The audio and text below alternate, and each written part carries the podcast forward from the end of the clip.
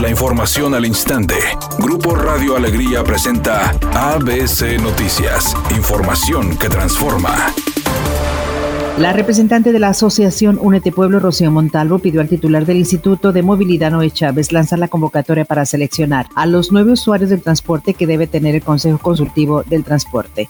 Este, de 42 miembros tenemos nueve lugares y es por medio de una convocatoria. Los demás integrantes son por designación, que son cámaras empresariales, transportistas, sindicatos, universidades, ellos son por designación, pero en el caso de los usuarios es para que cualquier usuario acreditado por medio de su tarjeta feria este, personalizada pueda ser parte de este consejo y pueda llevar su voz, está de acuerdo o no temas importantes como es el tema de la tarifa, son temas del servicio, del cumplimiento de cada uno de los empresarios, entonces es por eso que estamos pidiendo que se lance esta convocatoria. Por su parte, Noé Chávez, titular del Instituto de Movilidad y Accesibilidad, expresó que el instituto habló con todos los organismos que conforman este consejo para que designen a su representante y firmar la convocatoria para los usuarios. Y el día de hoy eh, iba a firmar la, solicitud y convocatoria para que pues, la gente que le interese participar, porque no debemos de olvidar que, que la gente que está, en este caso los representantes ciudadanos o de usuarios, nada más tienen un año este, en, la Junta de Gobierno. O sea, a nosotros no nos gustaría que gente como Únete Pueblo este, quedara fuera, sino que participara y siguiera participando dentro del Consejo Consultivo,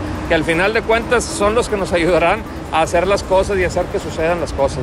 El presidente López Obrador reiteró que las outsourcing son ilegales y que no respetan los derechos de los trabajadores, por lo que en ninguna dependencia del gobierno federal se utilizarán esas empresas de subcontratación. Donde haya, se termina. Hemos venido regularizando, en el caso de la Secretaría de Educación, la vez pasada dábamos a conocer que se han regularizado, se han basificado a 370 mil maestros. Para ABC Noticias, Felipe Barrera Jaramillo, desde la Ciudad de México.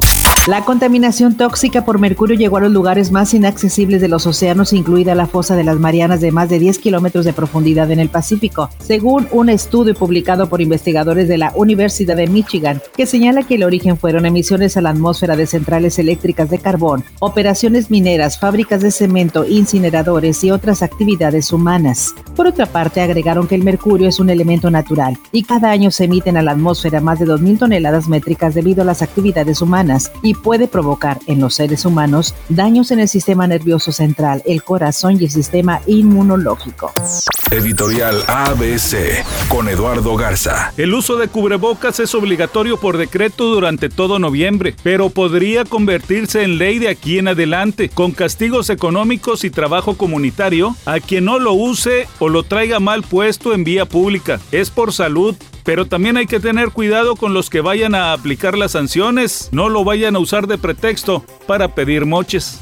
Aún y cuando se llevaron la edición 18 del Clásico Regio Femenil, en Rayadas ya dieron vuelta a la página y ahora se enfocan en cerrar de la mejor manera la fase regular del Guardianes 2020. Así lo dejó ver Alejandría Godínez, arquera del equipo albiazul.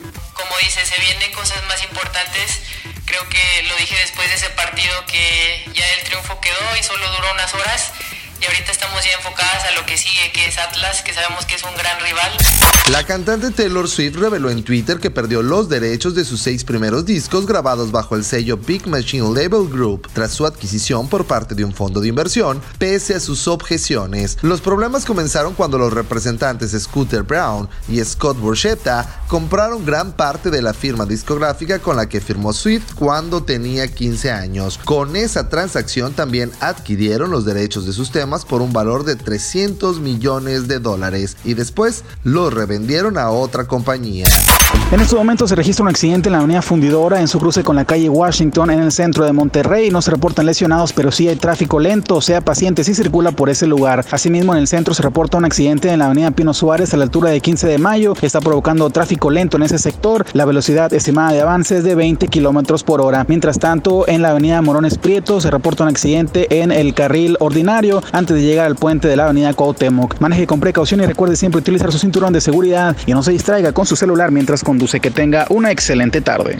Es una tarde con presencia de nubosidad. Se espera una temperatura mínima que oscilará en los 18 grados. Para mañana miércoles 18 de noviembre se pronostica un día con presencia de nubosidad, una temperatura máxima de 22 grados y una mínima de 14. La temperatura actual en el centro de Monterrey 22 grados. ABC Noticias, información que transforma.